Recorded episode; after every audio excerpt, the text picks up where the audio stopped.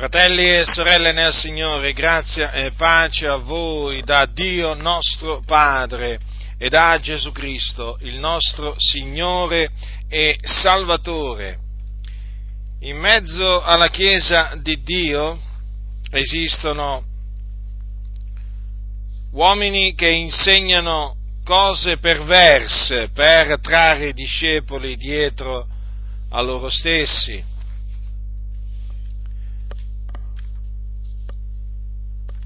E anche qui in Italia ci sono questi, questi uomini. Due di questi si chiamano Mirko Boniolo e Corrado Salmè. Che cosa insegnano di perverso? Molte cose, veramente molte, molte cose perverse io in questa predicazione confuterò, mediante le scritture, quello che costoro insegnano su Dio, o meglio quello che costoro dicono contro Dio, perché quello che loro dicono su Dio è blasfemo, è oltraggioso,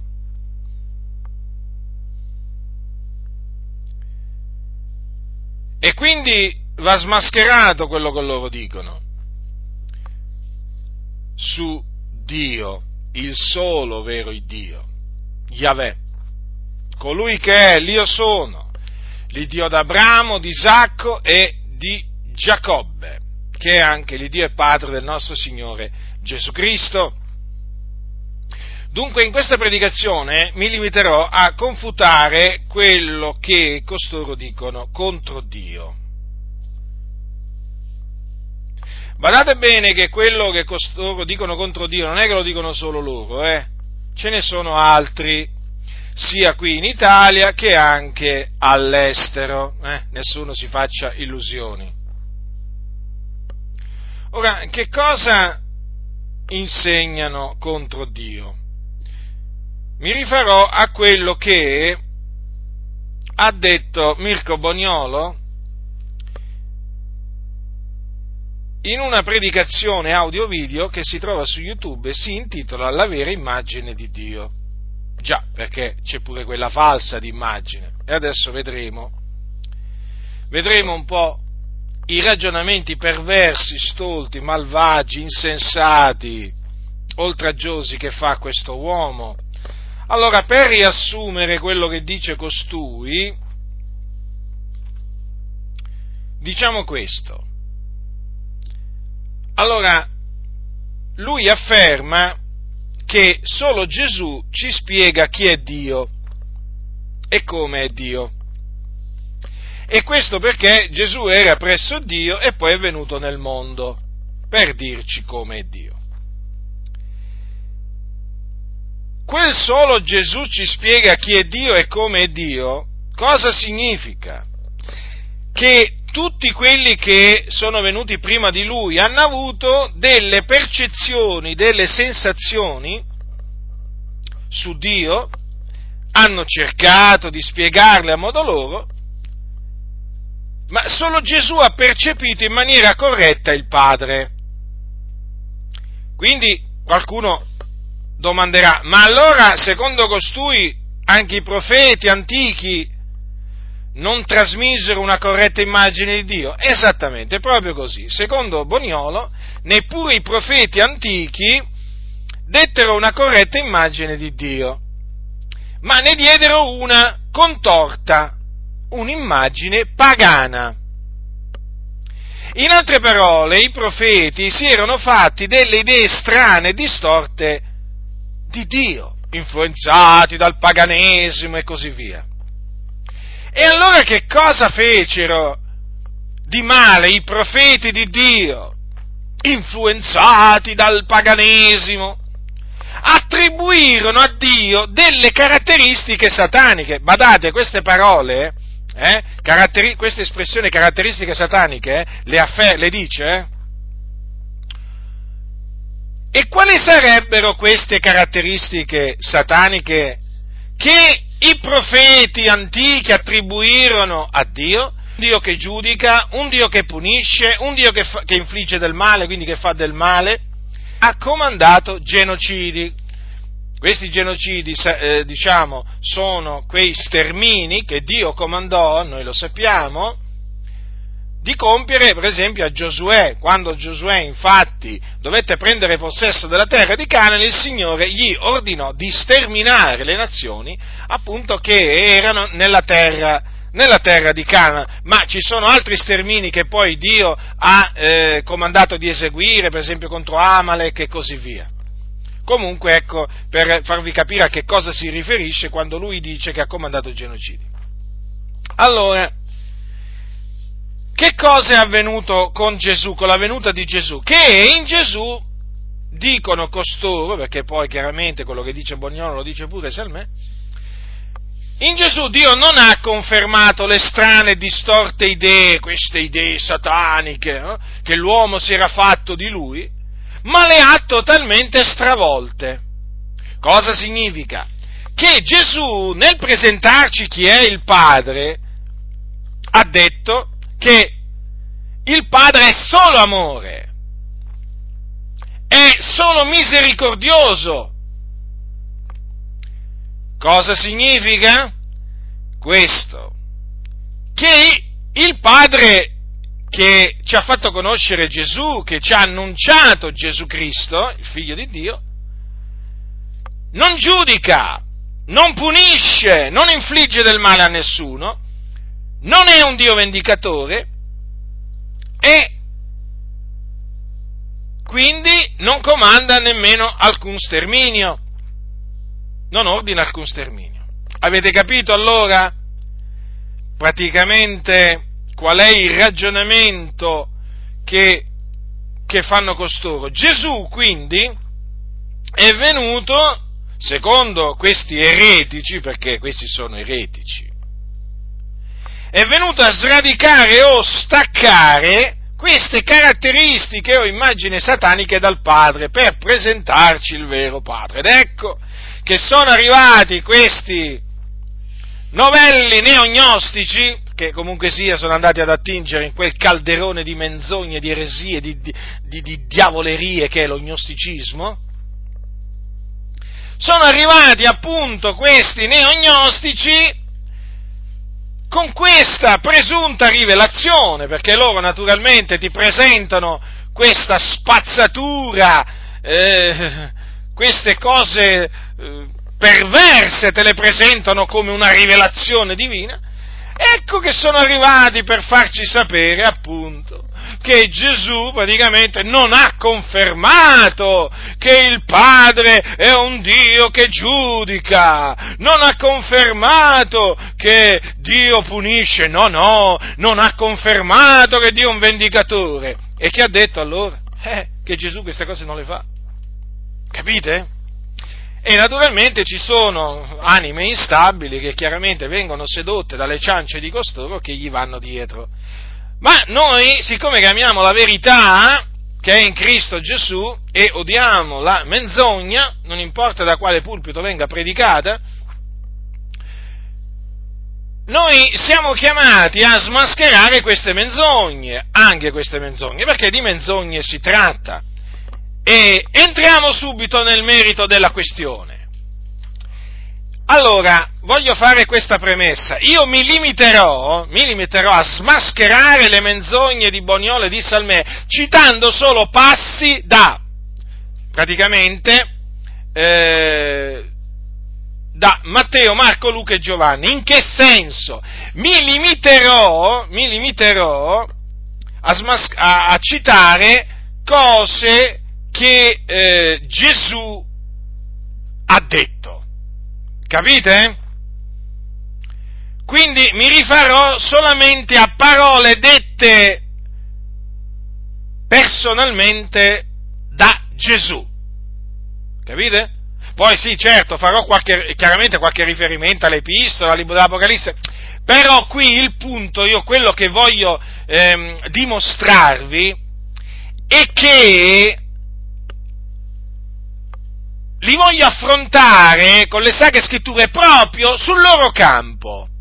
Perché loro dicono che Gesù ci ha fatto conoscere il Padre, ma il Padre non è come se lo immaginavano Mosè, eh, Abacuc, Isaia, eh, Geremia, ecco. Quindi facciamo parlare Gesù, il figlio di Dio, che era nella gloria presso il Padre e che il Padre ha mandato nella pienezza dei tempi in questo mondo per compiere la propiziazione per i nostri peccati. Allora, nessuno ha mai veduto il Dio, dice Giovanni, l'unigenito figliolo, che è nel seno del Padre è quel che l'ha fatto conoscere. Quindi, noi crediamo in questo, noi lo crediamo e lo proclamiamo. Gesù Cristo ci ha fatto conoscere il, eh, il Padre e Badate bene perché questo gli è piaciuto. E a tale proposito voglio ricordarvi che Gesù un giorno ha detto questo. Niuno conosce appieno il figliuolo se non il padre, e niuno conosce appieno il padre se non il figliuolo e colui al quale il figliuolo avrà voluto rivelarlo. Quindi noi crediamo che il figliuolo conosce appieno il padre, eh? E ce l'ha fatto conoscere dunque. Questo è quello che dice la Sacra Scrittura. Adesso ecco, facciamo parlare Gesù Cristo. Ci ha fatto conoscere il Padre? Ci ha annunziato il Padre? Ci ha fatto eh, udire le parole del Padre? Sì. E allora, vediamo che cosa ha detto Gesù del Padre. E vediamo se Gesù ha sradicato quelle idee o quelle caratteristiche che lui appunto dice, definisce sataniche, eh? bestemmiando contro Dio, oltraggiando Dio, e per questo la sua rovina, eh? come dice la Sacra Scrittura dei falsi dottori, eh? lo ricordiamo questo, eh? Lo ricordiamo? Innanzitutto si trarranno addosso subita rovina il loro giudizio già da tempo è all'opera e la loro ruina non sonnecchia, eh? Badate bene.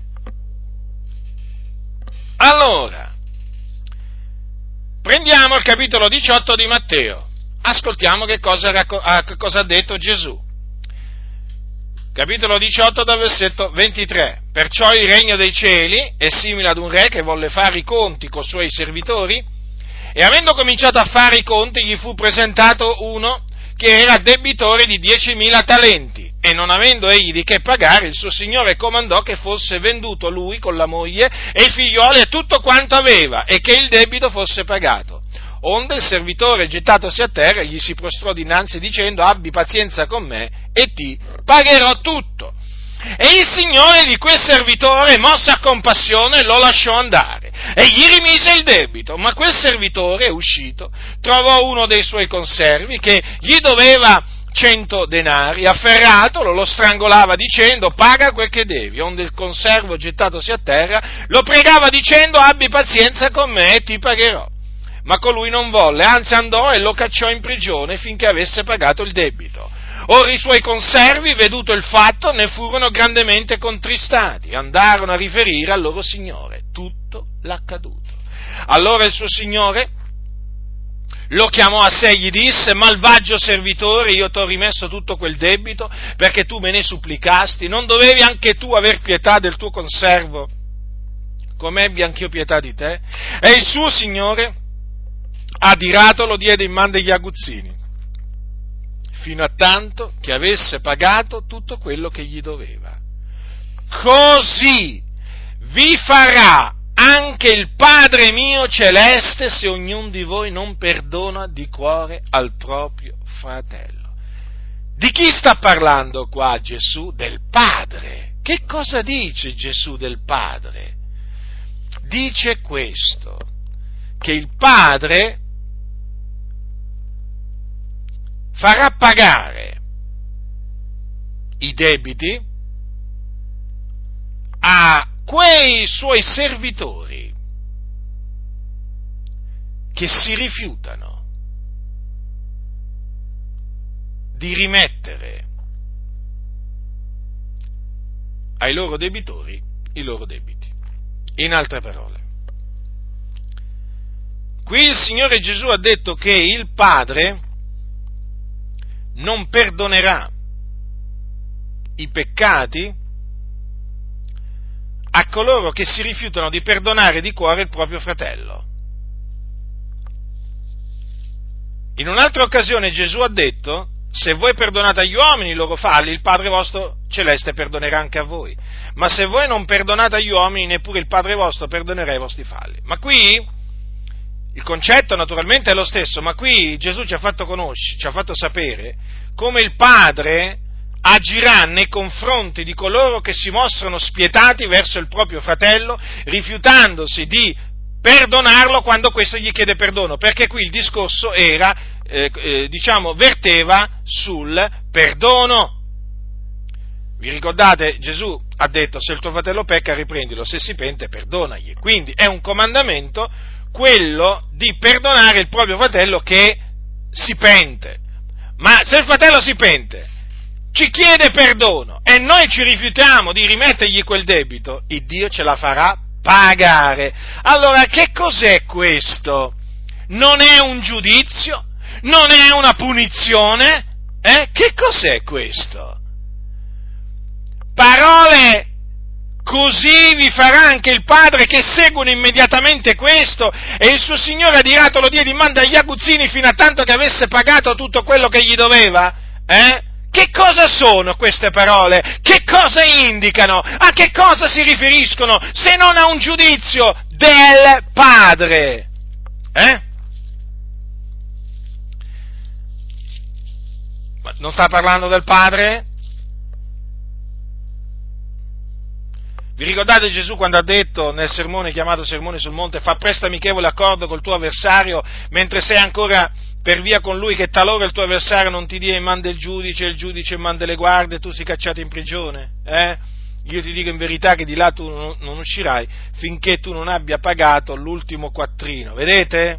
Eh?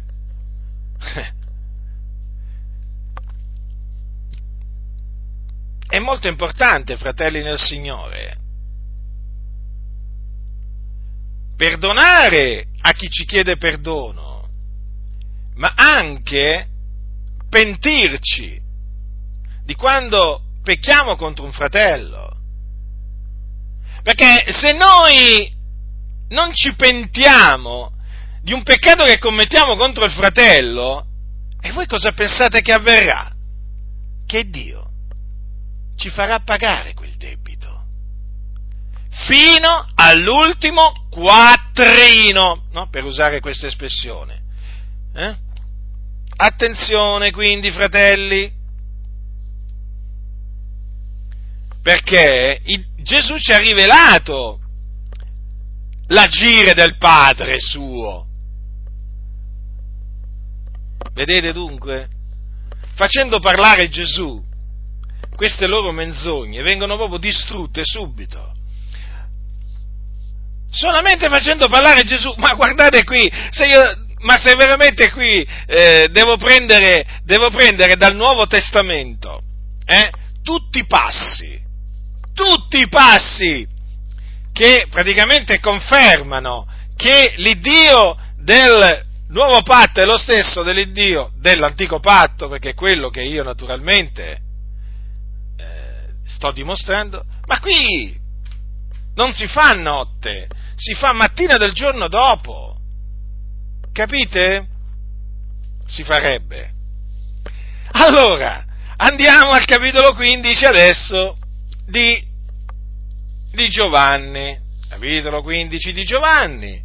Cosa ci ha fatto sapere Gesù? Cosa ci ha detto Gesù? Ci ha detto queste parole. Capitolo 15 dal versetto 1. Io sono la vera vite e il Padre mio è il vignaiuolo. Ogni tralcio che in me non dà frutto, egli lo toglie via. E ogni tralcio che dà frutto lo rimonda affinché ne dia di più. Voi siete già mondi a motivo della parola che vi ho annunziata, dimorate in me e io dimorerò in voi. Come il tralcio non può da sé dar frutto, se non rimane nella vita, così neppure voi se non dimorate in me. Io sono la vita e voi siete i tralci. Colui che dimora in me, nel quale io dimoro, porta molto frutto, perché senza di me non potete far nulla. Se uno non dimora in me, è gettato via come il tralcio e si secca, e codesti tralci si raccolgono, si gettano nel fuoco e si bruciano. Allora, allora, Gesù ha detto di essere la vera vite, ma c'è anche un vignaiuolo che è il padre suo. Allora, noi siamo i tralci della vite. Allora, il, signor, il, il padre cosa fa? Perché qui sta parlando del padre, eh, Gesù, eh? Ogni tralcio che in Cristo non dà frutto, egli lo toglie via. Avete mai visto un vignaiuolo tagliare dei tralci che non danno frutto, eh? quando, questo avviene quando c'è la potatura della vigna, ecco che si presenta il vignaiolo e taglia alcuni tralci. Allora, cosa ha detto Gesù? Che il Padre suo eh, toglie via dalla vite ogni tralcio che non dà frutto. Lo toglie via. E questi tralci che fine fanno? Ma ce lo dice sempre Gesù. Codesti tralci si raccolgono, si gettano nel fuoco e si bruciano. Ah, come? Il padre fa questo? Sì, il padre fa questo. E che cos'è questo? Se non un giudicare, non è, non, non è punire questo? Eh? Non è punire questo? Che cos'è? Non è un giudizio che esercita il Padre contro coloro, contro quei tralci che non danno frutto? Certo che è un giudizio. Quindi, vedete che Gesù ha confermato quello che avevano detto i profeti antichi, e cioè che Dio giudica. E giudica con giusto giudizio, con giustizia, perché Dio ama la giustizia. Giudicate voi da persone intelligenti, fratelli nel Signore. Qui Gesù sta parlando del Padre che ci ha fatto conoscere Lui, sì. Lui era presso il Padre, è venuto nel mondo e ci ha fatto conoscere il Padre. Vedete? Non ci verranno mica a dire cosa ci verranno a dire adesso. Si inventeranno qualcosa sicuramente anche per annullare queste, queste parole, perché questi sono scellerati. La Bibbia li chiama così, scellerati, che contorcono le scritture, prendono il loro piacere nel contorcere le scritture a loro propria perdizione. Allora vedete, fratelli del Signore, Adesso andiamo a Luca, Luca capitolo 21. Ascoltate che cosa ha detto Gesù. Quando vedrete Gerusalemme, capitolo 21, versetto 20, quando vedrete Gerusalemme circondata d'eserciti, sappiate allora che la sua desolazione è vicina. Allora quelli che sono in Giudea fuggono ai monti e quelli che sono nella città se ne partano e quelli che sono per la campagna non entrino in lei perché quelli sono giorni di vendetta, affinché tutte le cose che sono scritte siano adempite.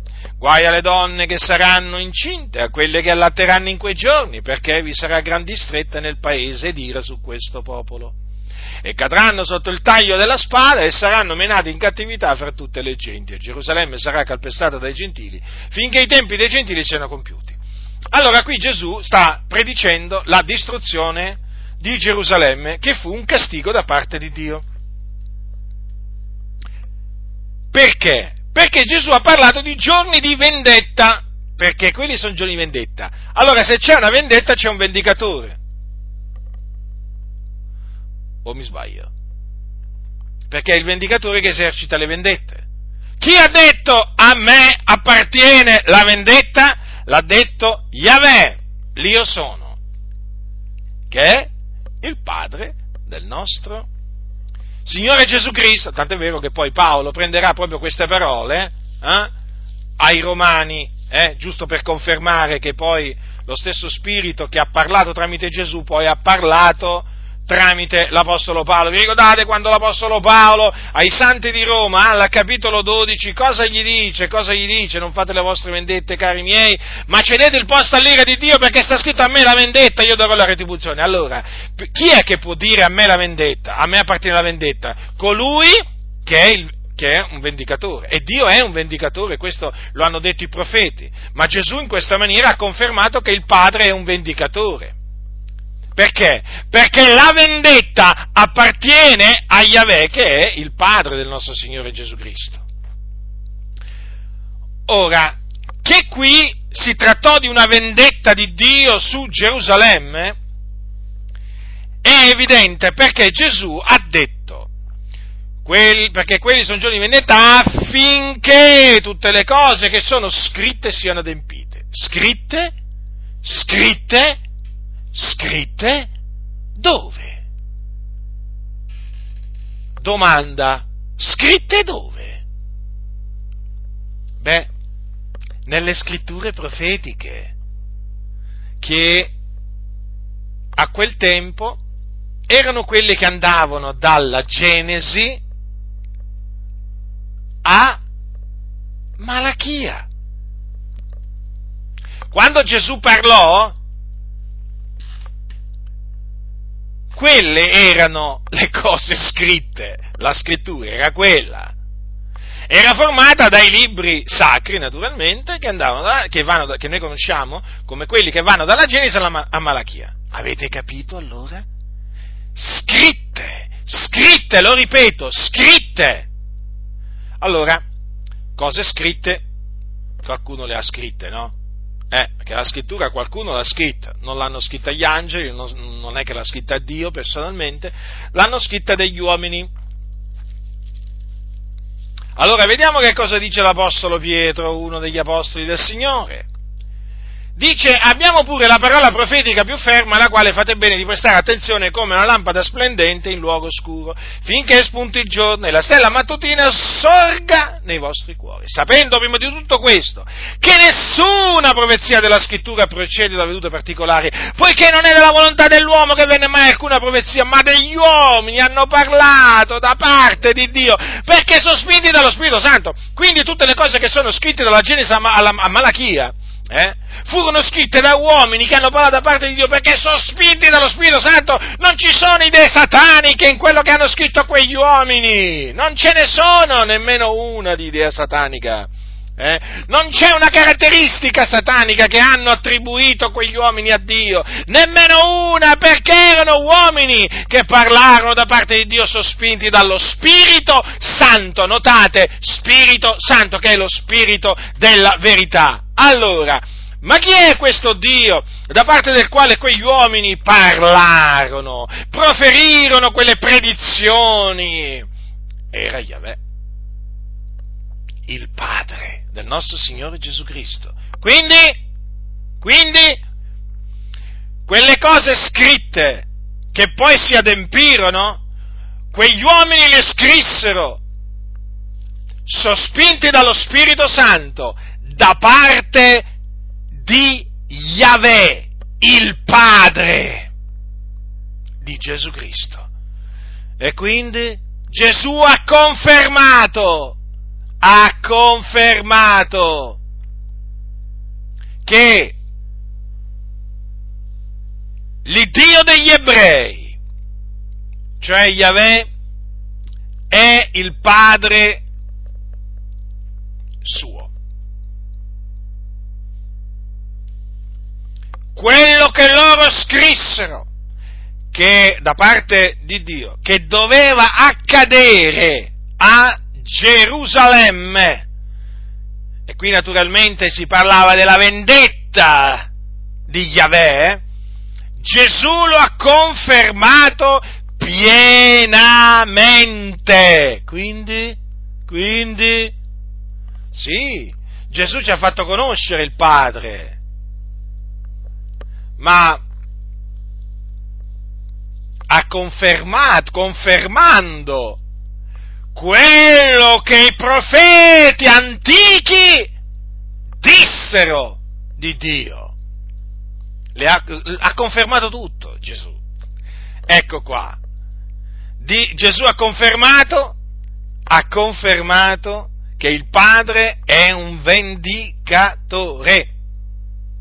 Ha confermato. Quelli sono giorni di vendetta ed erano giorni eh, che dovevano venire, quindi sotto la grazia. Giorni sotto la grazia, sì, ma erano giorni di vendetta. E che naturalmente quei giorni di vendetta dovevano venire affinché si adempissero le cose scritte. E allora? Come la mettiamo? La mettiamo in questa maniera. Che Gesù ha detto la verità. Mentre costoro dicono delle menzogne, eh? Questi neognostici. Sono filognostici comunque, eh? avendo studiato, diciamo, lo gnosticismo, vi posso assicurare che queste, queste cose storte e perverse che costoro dicono praticamente non sono per niente nuove, ma proprio per niente nuove, proprio risalgono proprio ai primi secoli d.C. Cose storte e perverse che la Chiesa naturalmente condannò, eh? confutò e smascherò. Quindi avete notato, fratelli e sorelle nel Signore? Eh? Basta fare parlare Gesù, eh? citando alcune sue parole. Allora, adesso veniamo a confutare sempre queste cose storte e perverse, parlando di cose che Gesù ha detto, che ha fatto o che farà. Eh, qui naturalmente sta parlando praticamente di se stesso, eh? badate bene. Siccome che questi dicono che solo Gesù, eh? solo, so, solo Gesù ci spiega chi è Dio e come Dio, loro amano dire, ecco, vedi Gesù? Ecco, il Padre è come Gesù. Se uno ti presenta un Dio diverso da, que, da, Gesù, praticamente un Dio che non ha il carattere di Gesù, eh? che, che, fa delle cose che non fa Gesù, allora quello non è, non è il vero Dio. Loro che cosa vogliono dire? Adesso ve lo spiego in questa maniera. Loro praticamente dicono questo, ma Gesù mentre era sulla terra, chi ha... Eh, fatto morire qualcuno? Ha mandato una malattia addosso a qualcuno? Eh? Ha ucciso qualcuno? Allora ecco, Gesù non ha ucciso nessuno? Eh? Quindi il Padre non uccide nessuno. Se qualcuno ti viene a dire che il Padre uccide i malvagi, non gli credere, perché Gesù mentre era sulla terra non ha ucciso nessuno. Sì, ma stolti, insensati, Gesù è stato glorificato. Dopo che morì e risuscitò è stato glorificato, è stato esaltato alla destra di Dio, è stato costituito giudice dei vivi e dei morti. E Gesù deve tornare. E chi è quel Gesù allora? Un altro Gesù? No, è lo stesso Gesù. Allora, innanzitutto, vediamo una cosa che Gesù ha fatto quando è venuto in questo mondo. Ve lo ripeto perché questo è importante perché io li affronto sul loro campo, capite, fratelli nel Signore? Ma mm, chiaramente i passi sono veramente una marea proprio qua. Eh, diciamo dalle epistole, eh, l'epistola agli ebrei potrei prendere, poi l'Apocalisse proprio, ma Dio volendo poi in altre circostanze potrò pure prendere quei passi, eh, intendiamoci, però ho deciso proprio di far parlare Gesù, perché loro ti presentano sempre Gesù, ma il Gesù loro, che non è il vero Gesù, eh, ti presentano il, il, Gesù, ma te lo presentano in una maniera seducente, eh, per farti capire, vedi? Allora il Padre, siccome che è come Gesù, non può essere come dicono quei fondamentalisti, quei bigotti, quei legalisti, non può essere non può essere il padre di Gesù uno che uccide, manda i fulmini, tutte queste cose qua. E allora vediamo un po', Ah, perché, sai, l'Iddio di costoro è un Iddio, eh, diciamo, pagano, il nostro Dio sarebbe pagano, pensate un po' voi. Allora, capitolo, eh, capitolo eh, 9 di Giovanni, capitolo 9 di Giovanni. Capitolo 9, capitolo 9, allora, versetto 39. Gesù disse, io sono venuto in questo mondo per fare un giudizio, affinché quelli che non vedono, vedano, e quelli che vedan, vedono diventino ciechi. Allora, Gesù è venuto nel mondo per salvare il mondo, questo è quello questo è quello che dice la Sacra Scrittura. La Sacra Scrittura dice anche che Dio non ha mandato il suo figlio nel mondo per giudicare il mondo. E infatti sarà, c'è un giorno in cui poi Dio giudicherà il mondo per mezzo di Cristo Gesù. Ma quando Gesù in effetti era sulla terra non fu mandato per dal Padre per giudicare il mondo, ma perché il mondo fosse salvato per mezzo di lui. Allora, ma qui Gesù ci dice anche, Gesù dice che è venuto nel mondo, in questo mondo dice, per fare un giudizio. Come la mettiamo allora? Perché un giudizio è venuto a farlo. affinché quelli che non vedono vedano e quelli che vedono diventino ciechi. Ora c'è differenza tra recuperare la vista, far recuperare la vista a qualcuno e accecarlo, mi pare che c'è una grande differenza. Allora, Gesù è venuto a dare la vista a quelli che non ci vedono ma è anche venuto per accecare quelli che ci vedono. Sono parole di Gesù o non sono parole di Gesù? Sono parole di Gesù queste. Quindi ha esercitato un giudizio. Toglieremo noi queste parole dalla Bibbia perché non ci piacciono? Così non sia. E allora? E allora? Cosa deduciamo da questo?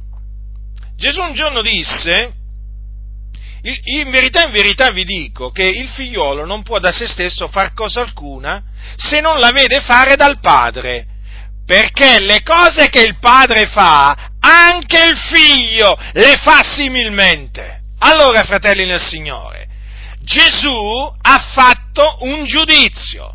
Perché ha fatto quel giudizio? Perché lo ha visto fare al Padre.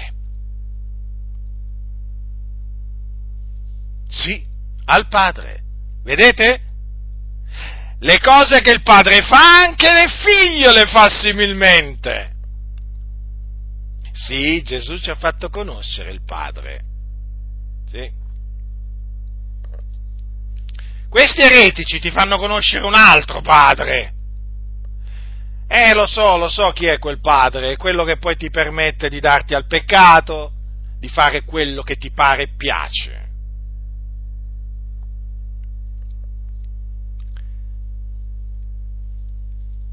Allora, è importante questo, sottolineare che, dice, come ha detto Gesù, le cose che il padre fa, anche il figlio le fa similmente. Allora il padre fa, fa questi giudizi? Sì, sì, fa questi giudizi. E Gesù come poteva se no fare un giudizio che non aveva visto fare al padre? Ma allora ci crediamo o non ci crediamo a Gesù? Io ci credo. Allora le ripeto queste parole, in verità, in verità io vi dico che il figliolo non può da se stesso fare cosa alcuna se non la vede fare dal padre, quindi il figliolo non poteva nemmeno fare questo giudizio, se non l'avesse visto fare dal Padre. Perché? Perché le cose che il Padre fa, anche il Figlio le fa similmente. Allora, allora, Gesù fa un giudizio, il Padre fa un giudizio. Eh? Il Padre fa un giudizio, lo fa anche il Figlio. È così chiaro, fratelli nel Signore. La verità rende liberi, rende liberi quelli che la conoscono, che quelli che non la conoscono non possono essere resi liberi eh, dalla, dalla, verità. Conoscerete la verità, la verità è farà liberi. Infatti è scritto. Ma molti amano, amano la menzogna e sapete, chi ama la menzogna non può essere, non, non è libero. Ecco, vedete, c'è una cosa che mi ha sempre colpito cioè, praticamente che chi ama la menzogna non è libero. Avete presente i massoni? Eh? Ah, voi direte adesso ancora dei massoni, ma sempre dei massoni. E beh, certo, i massoni sono in mezzo alle chiese, sapete. Eh? Se, i massoni non, se non ci fossero massoni in mezzo alle chiese, sapete, io alla fine sì, magari ne potrei parlare qualche volta, no? Se fossero proprio personaggi esterni alla Chiesa che non hanno niente a che fare a che fa parte della Chiesa, cioè che non si occupano no, di entrare nella Chiesa per danneggiare la Chiesa. Beh, voglio dire, sì, potrei citarli così, un po' di sfuggita qui e là, ma questi ci sono massoni in mezzo alle Chiese qua. È pieno di massoni, le chiese evangeliche in tutto il mondo sono piene di massoni. Eh? I massoni sono dei serpenti, velenosi. E quindi non è che uno non è che uno può, può fare finta, eh, può fare finta eh, di, eh, di, niente, ma nella maniera più assoluta. Guai a colui che fa finta di niente. Poi conoscendo anche quanto sono malvagi questi massoni. Allora, vi stavo dicendo, i massoni amano la menzogna, per esempio. Sì, sì. Pensate che quando un massone entra nella massoneria e fa il giuramento dell'apprendista, perché quando si entra nella massoneria si diventa, quando si fa il primo giuramento si entra eh, come apprendista, uno diventa apprendista, poi eh, il secondo grado è quello di compagno d'arte poi il terzo grado è quello di maestro massone. Ci sono sempre dei giuramenti quando si sale di grado, comunque quando uno praticamente entra nella massoneria eh, presta un giuramento davanti a quello che loro chiamano il grande architetto dell'universo, che è appunto la sigla, il gado. No? dietro cui si nasconde Satana, il serpente antico.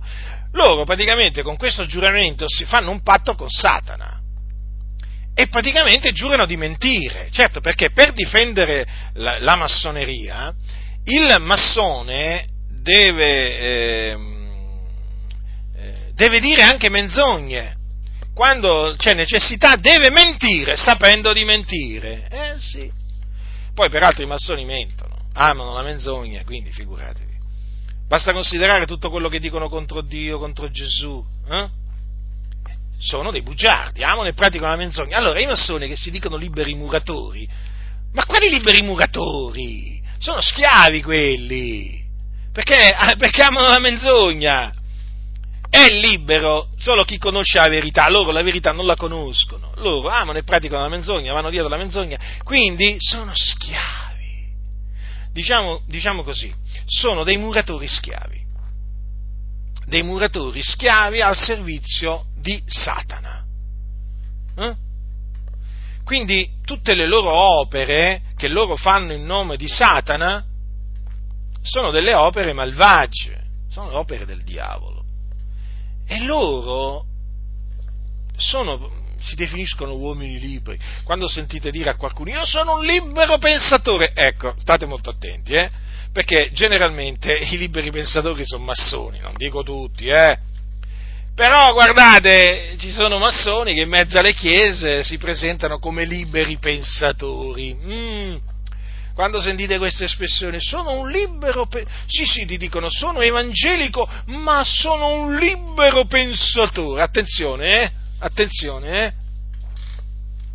Ma io ormai so che tanti di voi, fratelli, ormai sape, li, sapete, li, sapete, riconoscere i massoni, eh? È come se li sapete riconoscere, eh, io sono contento. Siamo contenti, eh? Ci rallegriamo nel Signore. Mm? Allora, La verità, fratelli, vi stavo dicendo, quando la si conosce, ti rende libero.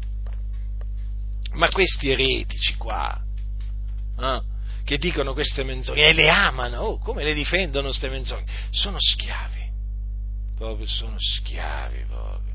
Sono caduti nel, sono nel laccio di Satana, perciò Satana li ha presi a laccia, sono schiavi.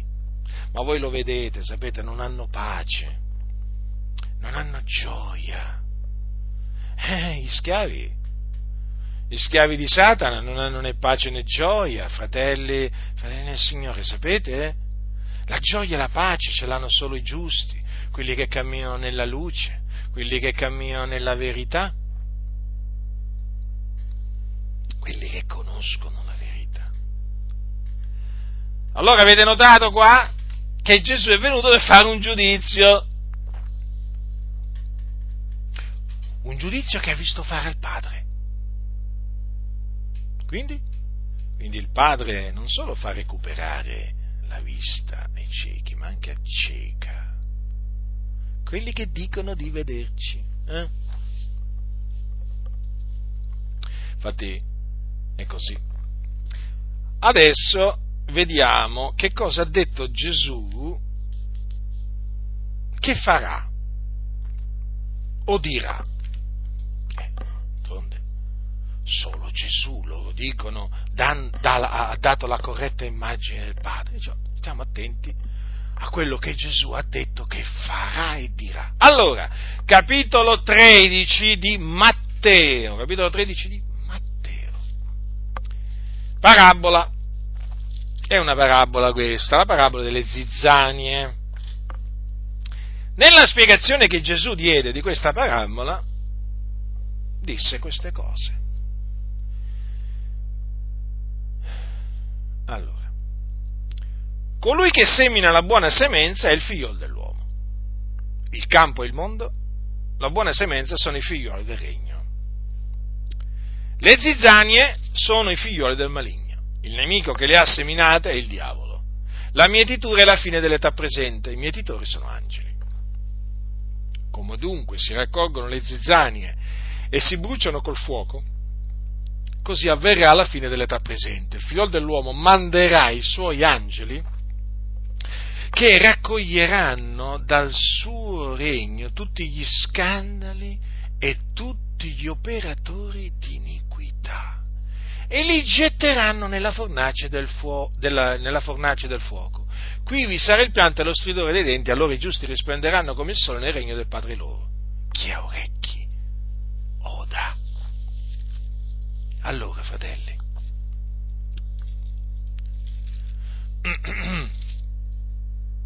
chi è figlio dell'uomo? Perché Gesù ha detto che il figlio dell'uomo alla fine dell'età presente manderà i suoi angeli. E per fare che cosa? Per raccogliere dal suo regno tutti gli scandali e tutti gli operatori di iniquità che sono i figlioli del diavolo per farne che cosa? Ma per gettarli nella fornace del fuoco, dove piangeranno e strideranno i denti. Ma chi è il figlio dell'uomo? È Gesù Cristo. Capitolo 7 degli Atti. Guardate che cosa c'è scritto in merito a Stefano, uomo pieno di Spirito Santo, eh? Egli, essendo pieno dello Spirito Santo, fissati gli occhi al cielo, vide la gloria di Dio e Gesù che stava alla destra di Dio e disse, ecco, io vedo i cieli aperti e il figlio dell'uomo in piedi alla destra di Dio. Ma allora il figlio dell'uomo in piedi alla destra di Dio era Gesù? Sì, era Gesù. Perché prima c'è scritto che vide la gloria di Dio e Gesù che stava alla destra di Dio e poi che Stefano disse, io vedo i cieli aperti il figlio dell'uomo in piedi destra di Dio. Allora, Gesù, quindi è il figlio dell'uomo, Gesù manderà alla fine dell'età presente i suoi angeli per compiere, per eseguire questo giudizio contro i figlioli del diavolo. come la mettiamo? Qui è Gesù che ha detto che farà questa cosa. È Gesù. Perché vi ricordo che Gesù, dopo che morì, risuscitò, eh? ma poi fu esaltato alla destra di Dio. E Gesù è stato glorificato dal Padre ed è stato costituito giudice dei vivi e dei morti. Quindi giudicherà i vivi e i morti, certo. Allora, fratelli, avete notato qua che cosa farà Gesù?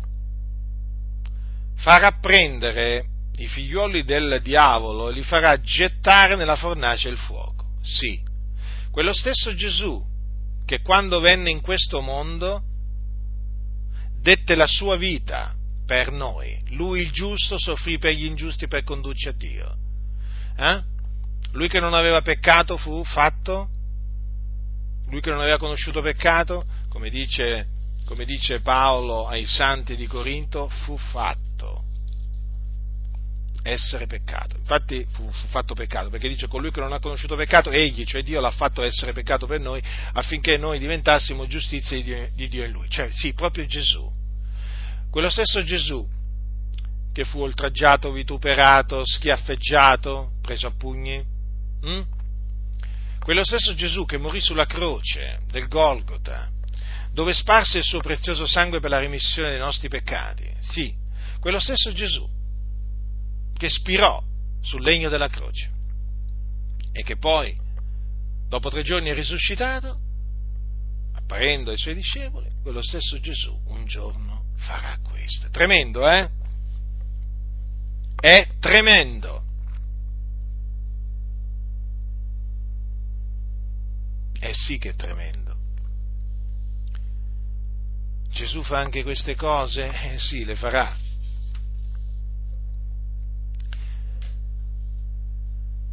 Peraltro, collegato a questo, c'è qualcosa anche che Gesù ha detto dopo essere stato glori, eh, glorificato e lo ha detto all'angelo della chiesa di Tiatiri.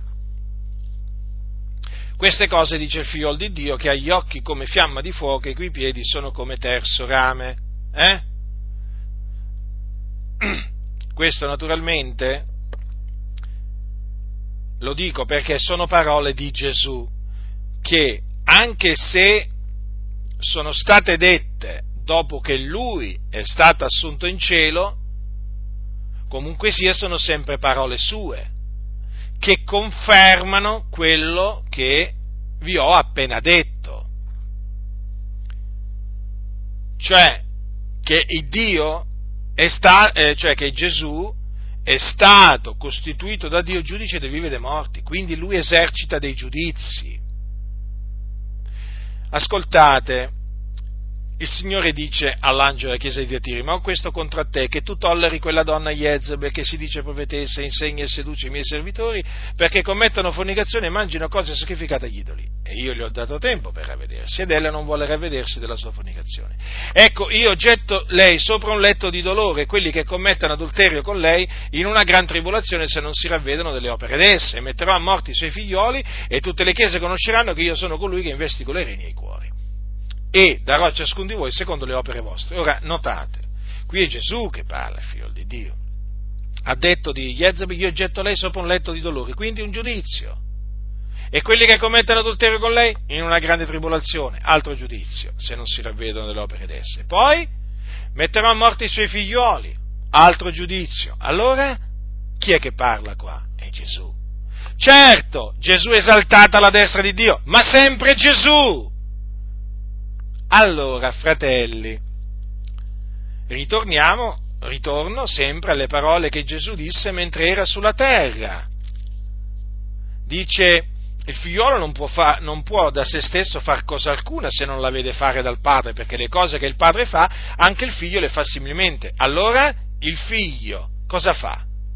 Getta persone che non si vogliono ravvedere dei loro peccati sopra un letto di dolore, in una gran tribolazione, e mette anche a morte i loro figlioli.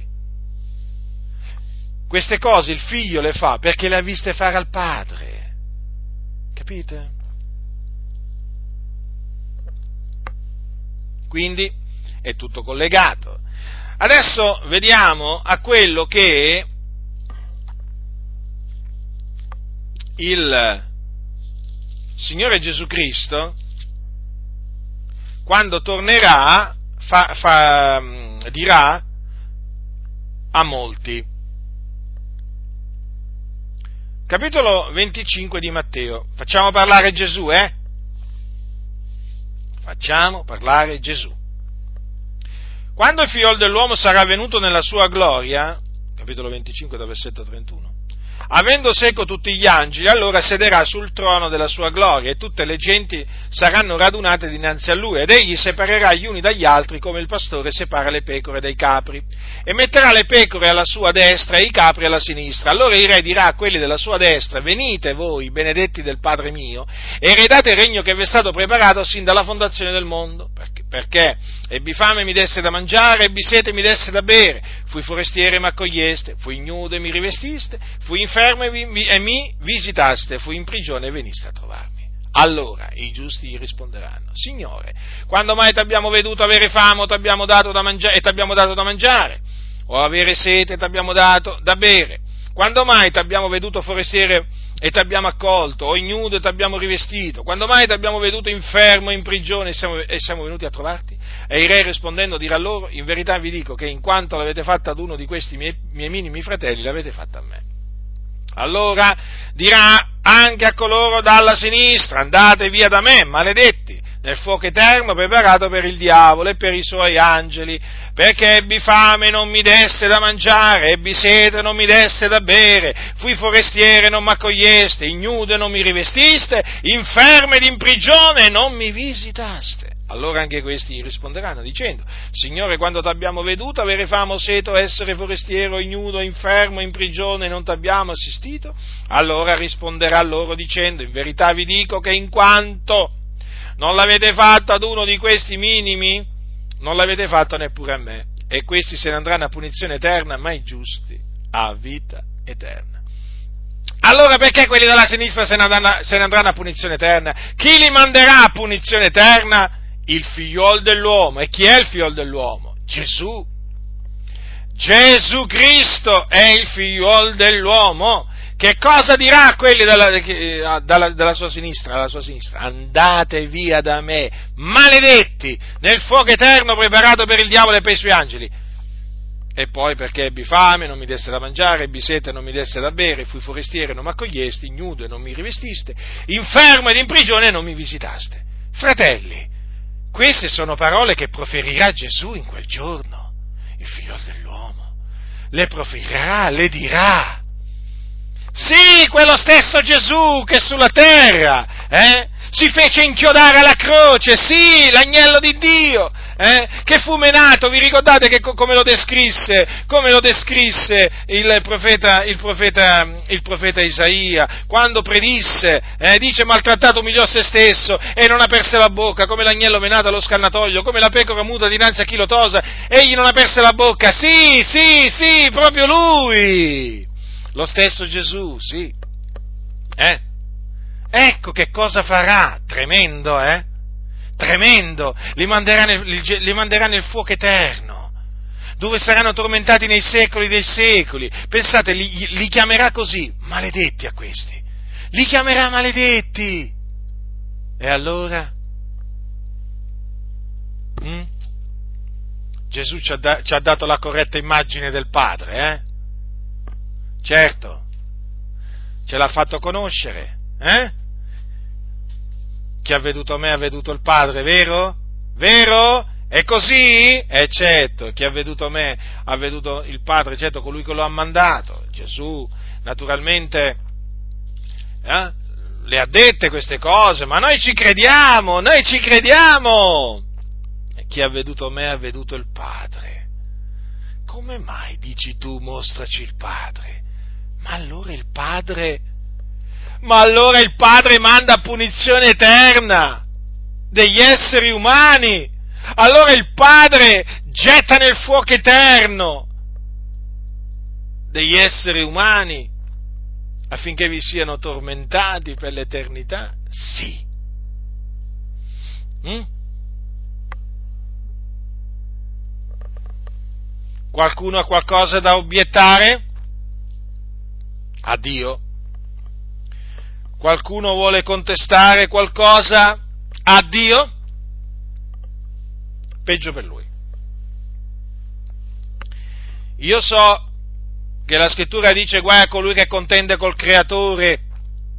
Ci sono guai eh, per quelli che contendono col creatore. Onore a, chi si somme, chi, onore a chi si sottomette al creatore, ma chi si ribella al creatore, ah fratelli del Signore, quanti guai gli piombano addosso, i giudizi di, di Dio, fratelli del Signore, il giudizio, se tu giudichi le vie, le vie di Dio come fanno gli empi, la sentenza, il giudizio, veramente ti piomberanno addosso il giudizio di Dio, eh? Temi Dio quindi non ti lasciare trascinare dagli scellerati dietro le loro scelleratezze, dietro le loro menzogne.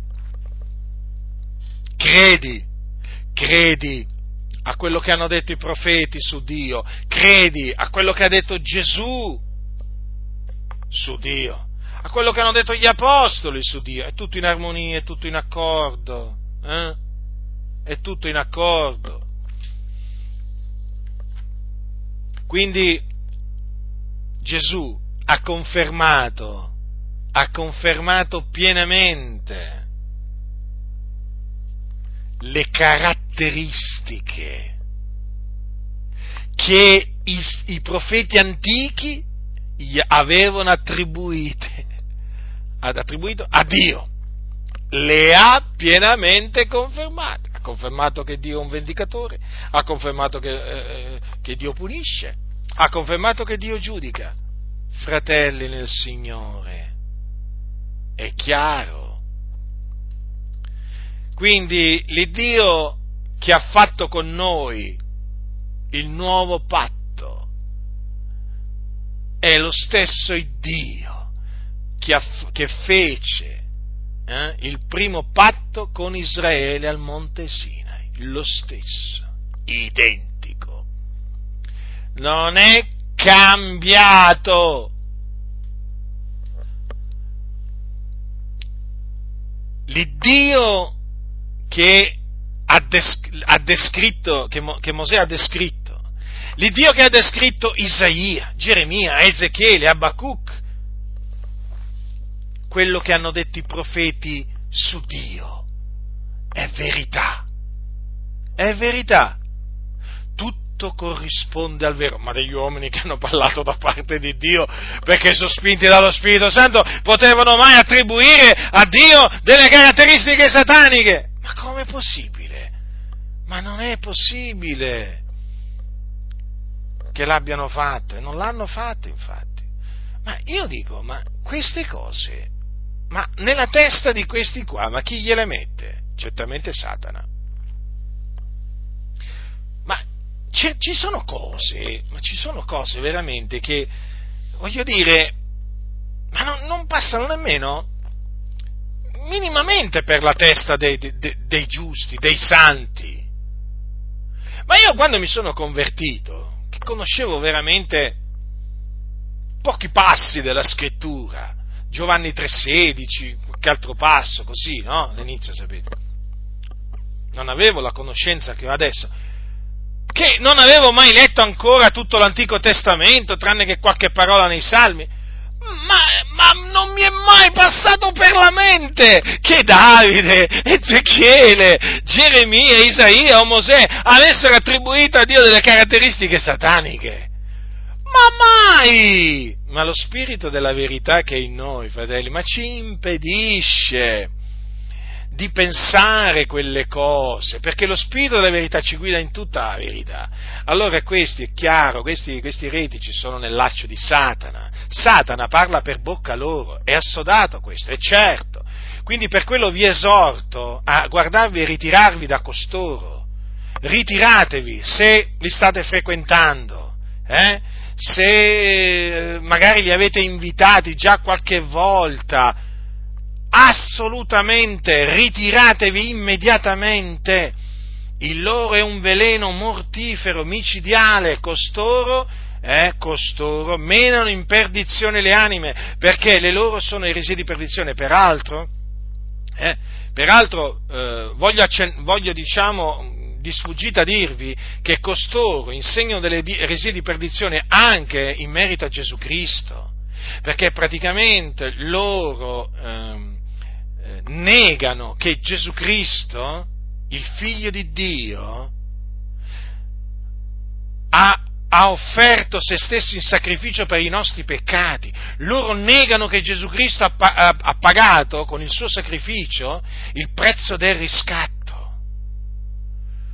Capite? Loro rigettano che castigo, quello che sta scritto, cioè che il castigo per cui noi abbiamo pace è stato su, eh, su, Cristo, su Cristo Gesù. Rigettano quello che disse il profeta Isaia, ma piacque l'Eterno di fiaccarlo coi patimenti, rigettano queste cose.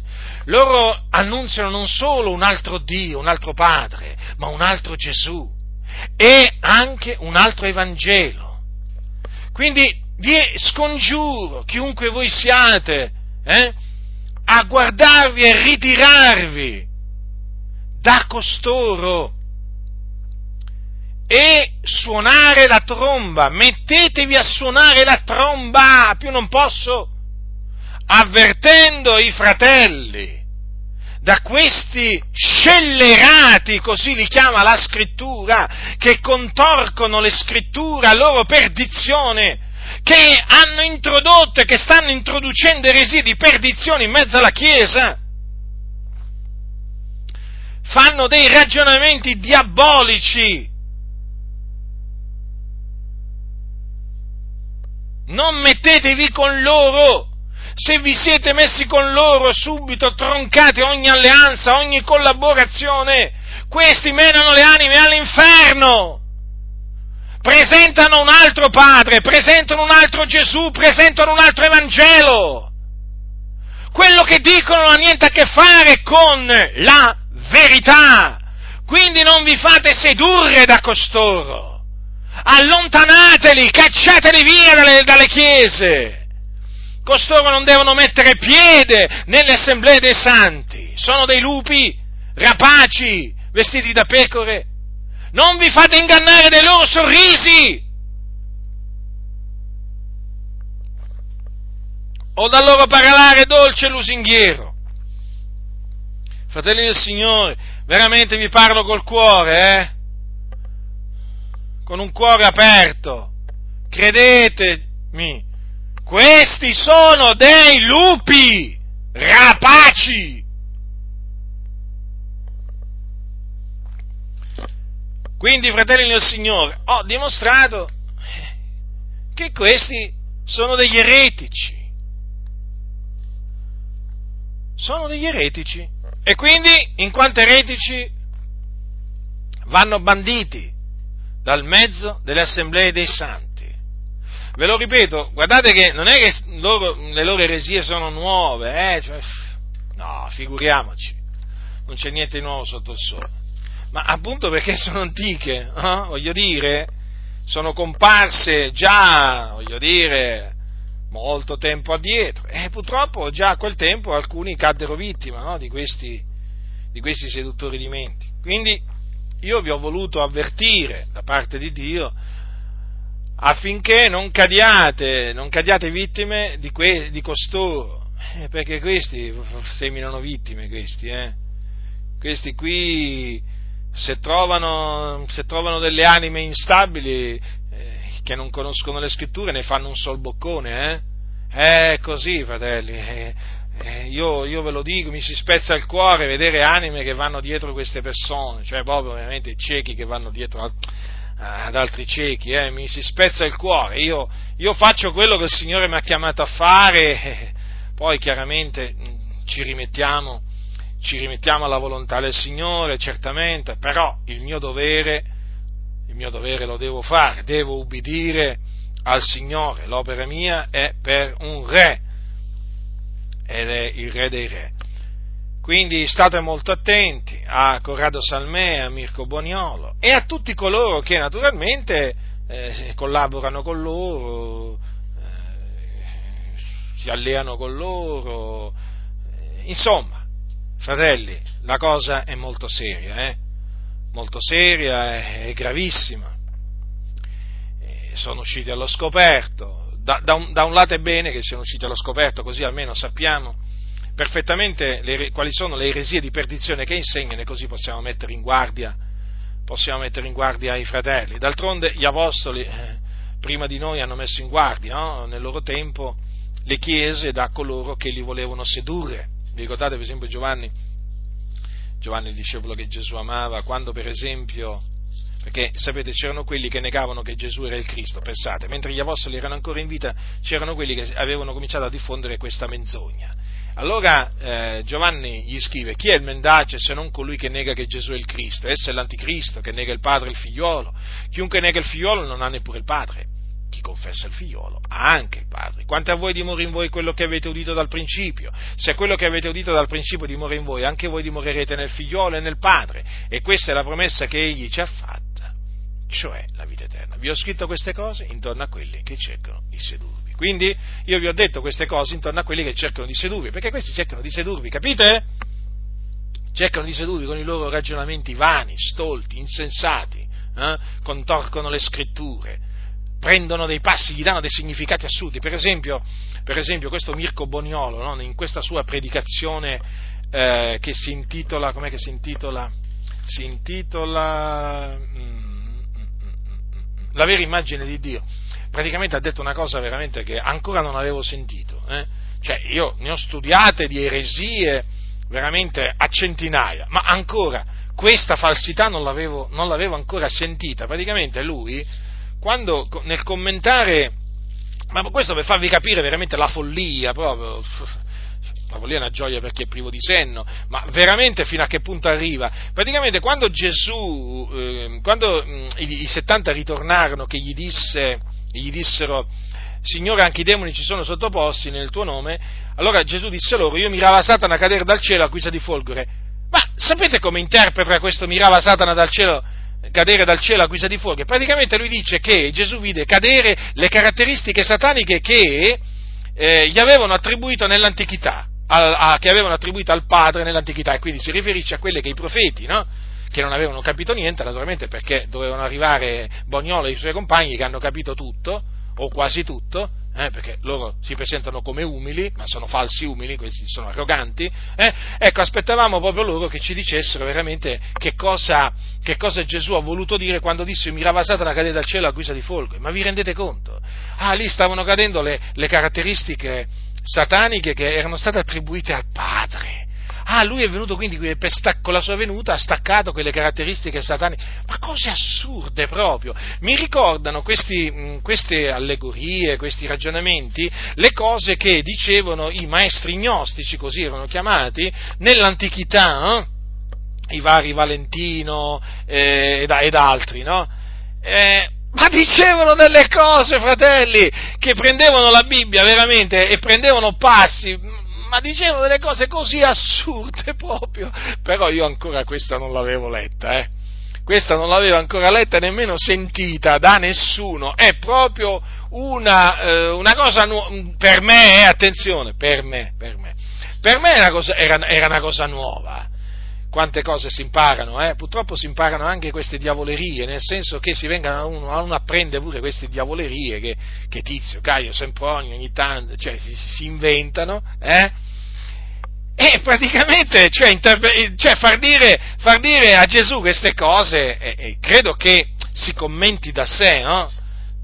Cioè, la follia che, che c'è nel cuore, nella mente di questi uomini, cioè, cioè, Gesù proprio ha detto che aveva mirato Satana a cadere dal cielo. Che c'entrano le caratteristiche sataniche? Ma veramente, ma veramente, ma quanta ignoranza, stoltezza, malvagità! E tutto naturalmente per portare avanti questa, queste loro, queste loro eresie di perdizione. Quindi, giusto per farvi capire, fratelli del Signore, che qui ci si trova davanti a persone che proprio le scritture le manipolano, le contorcono. E certo, uno se, se, non conosce le scritture ci cade nella trappola di costoro, capite? Ecco perché è importante conoscere le scritture, fratelli del Signore. Eh? per non cadere vittima di costoro, che poi si presentano, vedete, prendono un passo, ah, Piravo sa, allora alcuni cominciano a dire, hai capito, guarda un po' questo, che sapienza che c'ha, ma vedi tu che illuminazione che ha ricevuto, ma vedi tu quale rivelazione che ha ricevuto, hai capito? Io mirava Satana a cadere dal cielo a cui si rifolgono, significa, ma, ma, veramente, ma cosa dobbiamo ridere, piangere? Io sto ridendo, però vi, vi, vi assicuro che c'è anche da piangere qua, eh? perché dai, una cosa del genere, cioè dai, su, su fratelli nel Signore, eh, cioè, capite bene che qua ci troviamo davanti a gente che ama e pratica la menzogna.